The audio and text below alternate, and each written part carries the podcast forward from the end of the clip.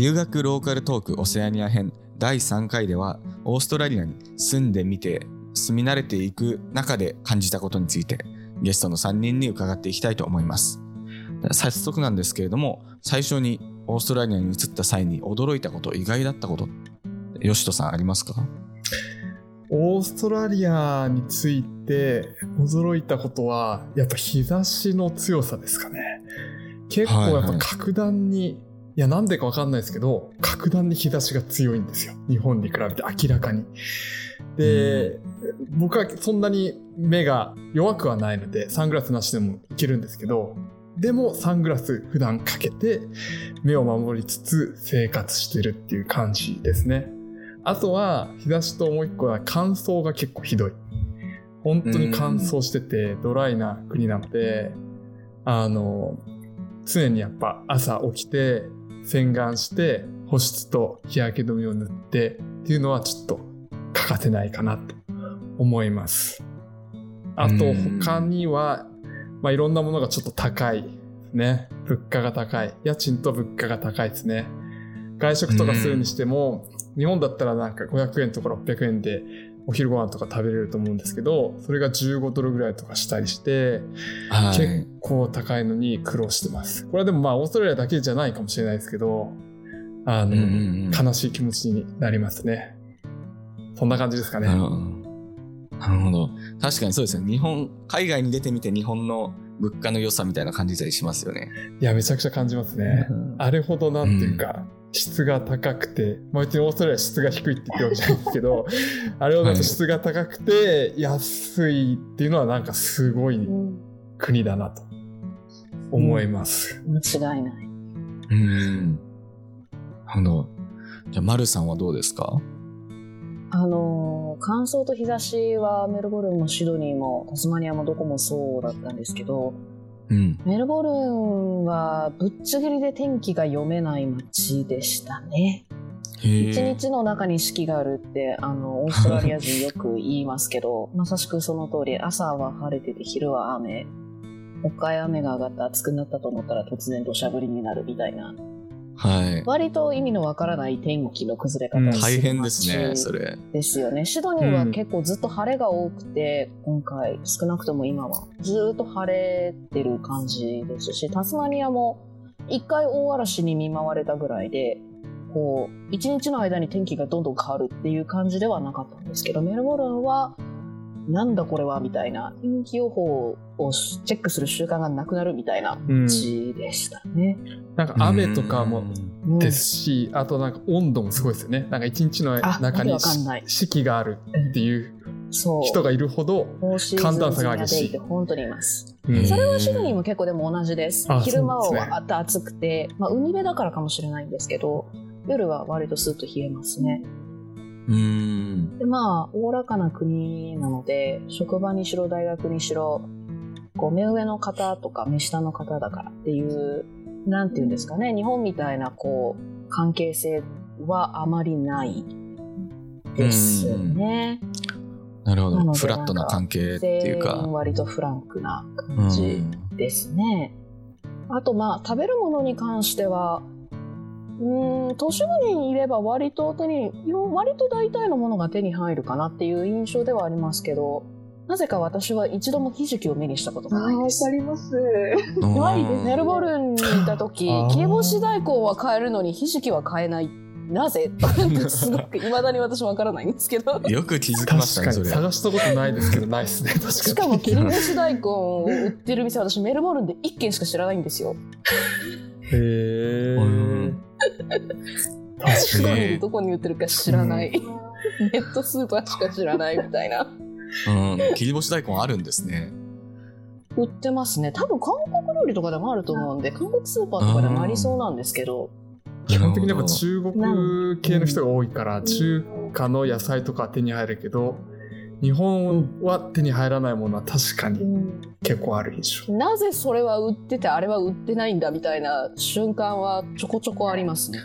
雪見大福とか売ってますよね。なんか雪見って書いてあって雪見大福しかもみんな好き。大好き。餅大好きですね。みんな大好き。島さんはどうですか？そうですね。まあ、お二人がおっしゃってたように乾燥と日差しはあの西海岸でも同じで、まあ、あ冬でもサングラス欲しいなと思う日ありますね。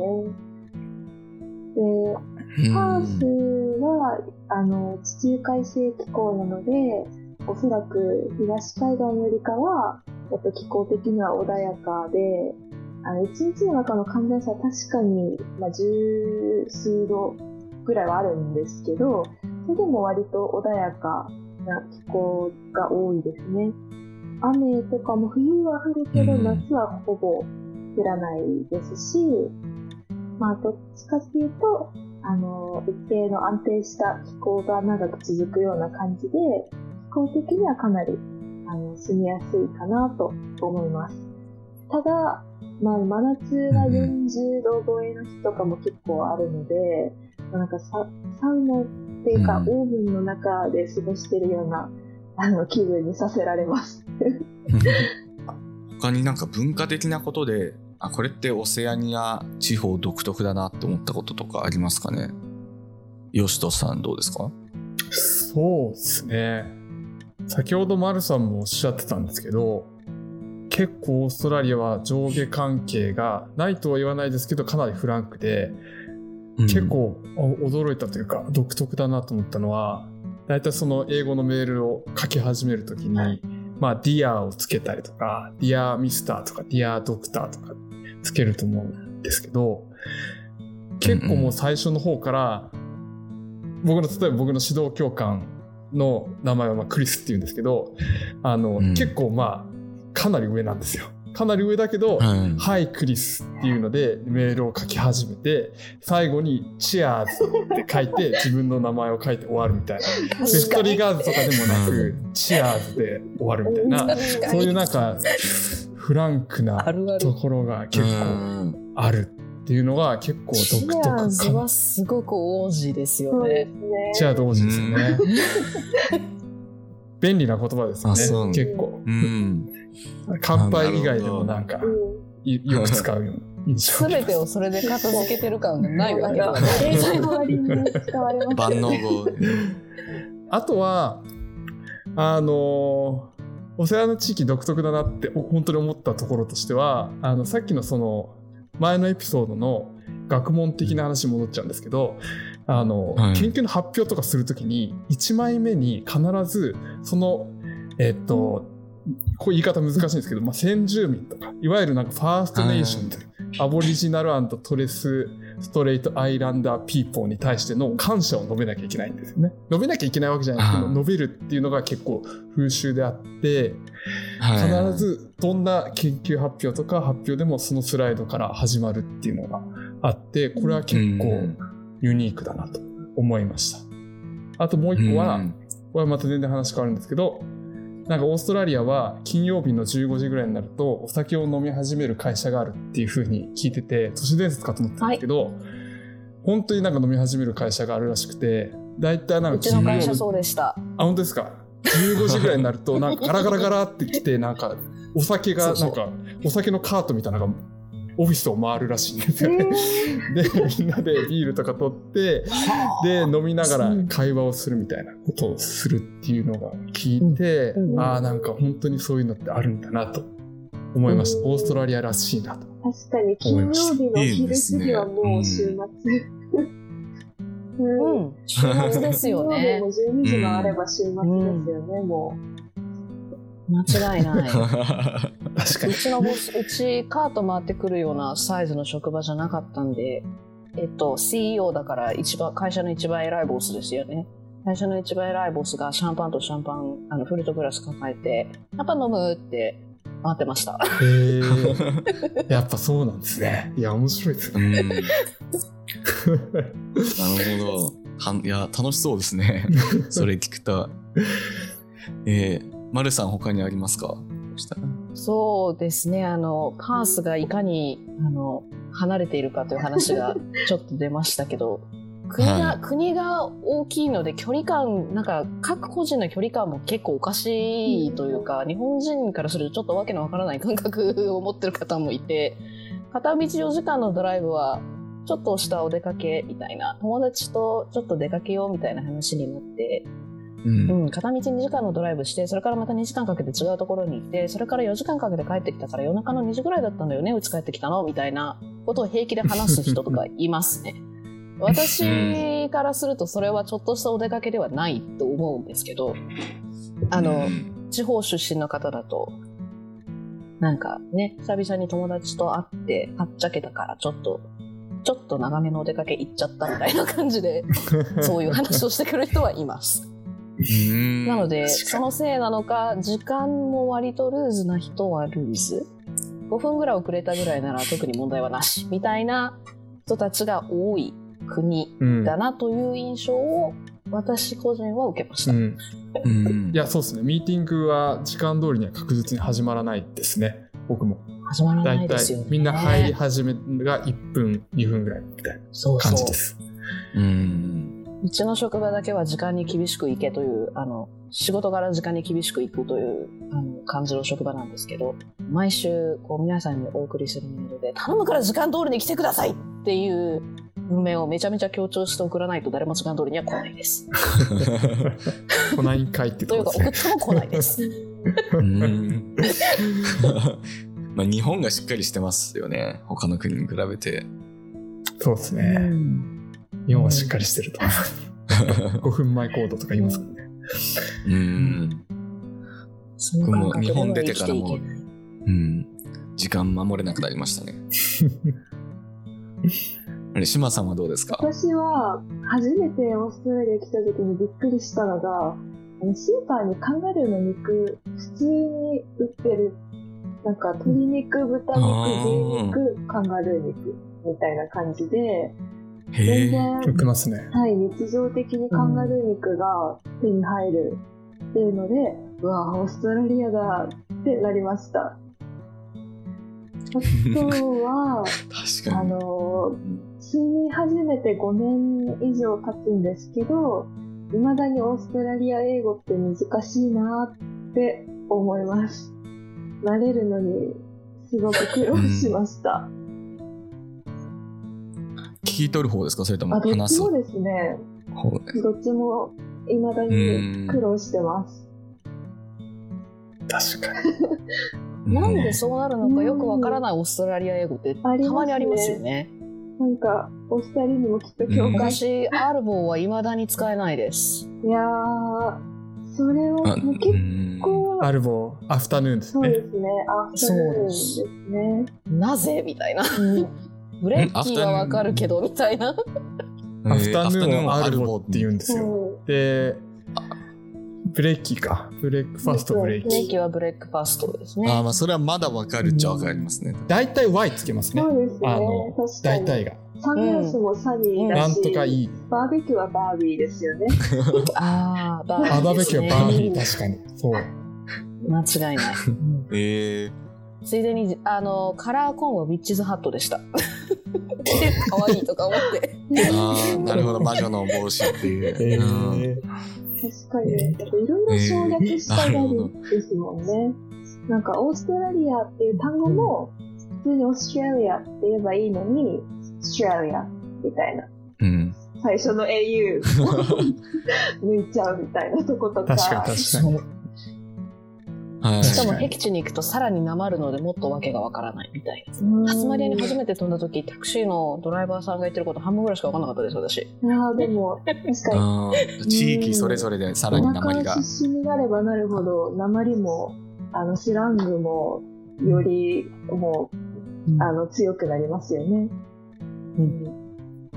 あと、パースには、なんかパースアクセントっていうのがあるらしく、なんか、パース出身の人が、シドニーとかメルボルン行った時に、いや、パースアクセントあるねって言われたことがあるって言ってる人に出会って、そう私、パースしか住んだことがないので、パースアクセントがちょっと何なのか、未だにあの分かってなくて。聞いたことないです、私、こっちで。本当ですか？でもなんか、あるみたいなんですよ、その、住んでる場所によって、ちょっとした違いが。おそらく日本の方言ほどではないけど、なんか、ちょっとした違いがあるみたいで、ちょっとまだまだオーストラリア英語マスターするのには時間がかかりそうだなっていう感じですね。そんななんか、オーストラリアに来てよかったな、テンションが上がったなっていうことはありますかそうですね。やっぱ野生の動物が多いっていうところですね。さっきそのなんかスーパーでカンガルーの肉が売ってるって話ありましたけど、カンガルーは結構野生で見られるところが多いんですよね。あの、うん、メルボルンとかシドニーの真ん中の方はもちろん見られないんですけど、僕が一時期その学部生の頃に住んでたキャンベラとかでは結構カンガルーが路上路上っていうか道とかでうろうろしててたまにカンガルーが車でひ、車で引かれちゃってるとかっていうこともあったりするぐらいカンガルーが多い。そんないるんですね。多いですね。暗くなったらカンガルー引いちゃうかもしれないから早く帰ろうみたいな動きありますよね。ああ、そうですよね。へだからバンデクがそこにいるからちょっと待った方がいいとか普通にこっちの方言いますね、やっぱり。そうなんですね。で、カンガルーの方があの筋肉質なんで、車の方が壊れちゃうんですよね。出た。カンガルーと事故ると。とかあったりします。パースの、パース出身の方はなんだっけ、砂漠で鷹かワシに突っ込むと、あの、怒り狂った鳥に襲われて怪我をする人間が出るっていう話を聞いたんですけど、すごいな。怖っみたいな。うん、すごいですね。まあ、そんな感じでなんか結構動物がいるんで、あの、うん、カンガルー以外にも、メルボルンでペンギンが見れるところがあったり、タスマニアだったらウォンバットっていう、なんか緑のふさふさした可愛い動物がいるんですけど、それに会えるとか、あとパースだったらクオッカっていう、あの、パースにしかいない、なんか笑ってるように見えるちっちゃい有袋類がいるんですけど、そういうのもいたりして。ありますよね、クオッカワラビー。あ、そうそうそうそう、そうです、そうです、そうです。とかいたりして、まあ、そういうのに出会えるっていうのが、まあ、感動ポイントかなっていうのと、あともう一個はなんか、さっきも言いましたけど、ワークライフバランスが良くて、本当にまあ9時5時で、あの、はい、で、年間に1ヶ月間、有給を取れるみたいなところにも感動しました。うん、なるほど。丸さんはどうでしょう？そうですね。メルボルン、私はメルボルンならっていう言い方をしますけど、ほぼどこで飲んでもコーヒーは美味しいのは、本当に心の底から感動しました。シドニーの方にメルボルンのコーヒーのが美味しいって言うと怒られるんですけど、でも私まだにメルボルンの方がコーヒーは美味しいと思ってます。あの本気の本気のあの争いを引き起こしかねない話題なんですけど。いやでも本当に美味しいですよね。本当に美味しい。メルボルンは美味しい。本当に美味しい、うん。メルボルンは本当に美味しい。メルボルンだけなんじゃないかと僕思ってます。いや、パンスも結構美味しいですよ。いや、それはでもまだ分かってないんじゃないかな。まあ、ね、外れが少ないから。すごい。ドストレートぜひちょっと、ぜひメルボルンちょっと来ていや、行ったことあるんですよ。ちょっと比べてほしいあれ？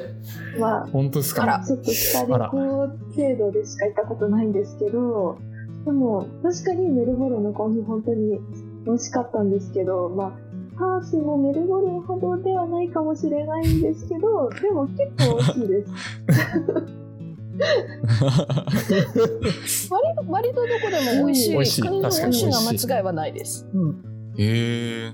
メルボルンは外れが少ない。もともとイタリアに移民が多かったみたいで、あの、エスプレッソ文化。エスプレッソしか出てこないですけどね。なんかありませんか？その。ありますあります。ああ。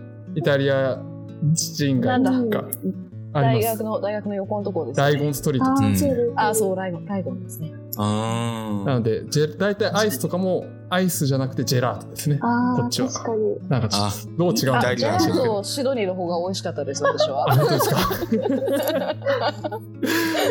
美味しいですよね。どこも美味しいですよ。ジェラート。そうですね。アイスクリーム好きですしね、オーストラリア。好きですね。美味しいですよね、ヨーグルトとか。大好き。あ、それも間違いないです。うん。本当にチーズとかもね。そうですね。そうですね。もうなんかコーヒーが美味しい理由の一つに牛乳が美味しいっていうのも結構あるんじゃないかなとかと思ったりはします。間違いない。乳脂肪分絶対高いもん。すごい美味しい。牛乳も美味しい。美味しいです。なるほど。えー、楽しそう。なるほど。太太りますけどね。まあでも美味しければ そう。なので、うん、割とそうですね。食べるものはあの自分の味覚に合えば美味しいものも出会える国だっていうふうには個人的には思ってます。あと私は電車オタク気味なので、あの寝台列車に乗れるということに大興奮して絶対に乗ってやるんだって息巻いています。あと、あと3本ぐらい乗りたいのがあるんですけど、仕事の休みが取れない。みたいな感じですね。なので、オーストラリア縦断をしたので、次は横断したいなと思って横断の方が長いですもんね。横断3泊4日ですね。縦断2泊3日なんですけど、なので、それがやりたいなっていうのもありますし、やっぱり自然が豊かな国なので、タスマニアの海とか本当に綺麗ですし、星空もびっくりするほど綺麗でした。しかも南極結構近いんで現地人で一生に一度だけだけどオーロラを見たことがあるっていう方にもお会いしました、タスマニアにいた時は。私は見てないです。でもオーロラがなくても十分星空は綺麗でした。なるほど。島さんはどうですか？コーヒー以外であります？ももちろんありますよ。あの、パークは、あの、西海岸で、あの、インド洋に面してるんですよ。なんで、ビーチが本当に、あの、エメラルドグリーンのビーチとはこのことかっていうくらい、ビーチが真っ青で綺麗ですね。で、はい。いいですね。ビーチで見るサンセットとかも本当に雄大で、あの、綺麗ですね。うん、あの、ビーチを見るたびに、ああ、ここに住んでよかったなってしみじみ思います。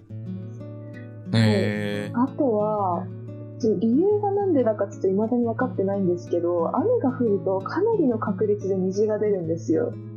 で、もう虹に対する特別感がもう全くなくなるほどには、虹が毎回見れて、で、運がいいと、こう、ダブルレインボーってなんか二重になってる虹が見えることも結構あって、はいはい、最初の頃はすごいテンション上がって、写真とか撮ってたら、いや、すごい外国人だね、みたいな。すごいなんか、しかも外国人の中でも、アジア人だね、みたいな。アジア人がめっちゃやる行動だわ、みたいな感じで、すごい言われて、最近は虹を見ても、はい、こうテンション上がらずに、あ、虹だなって思って通り過ぎれるようになって、だいぶ王子に近づけたなって思ってます。そこで感じるんですね。でも虹多いですよね、本当に。メルボルンもタスマニアでもたくさん見ました。なんでなんですかね。うん。メルボルンは天気が変わりやすいせいなのかと思わなくもなかったんですけど、タスマニアで見た時は霧が多かったんですね、見た条件が。シドニーは晴れまくってるせいかほとんど見ないです。うん。うん。なるほど。いや、めちゃくちゃ面白いです。なんか、行ってないのに行ったような気になるぐらいいろいろお話が聞けて 面白いんですが、今回のエピソードはここら辺にして最終回となる次回は、としくじった話だったりとか、オーストラリアに留学を考えたりしてる人にアドバイスみたいなのを少しいただけたらなっていうふうに思います。では、あと1回ですがよろしくお願いします。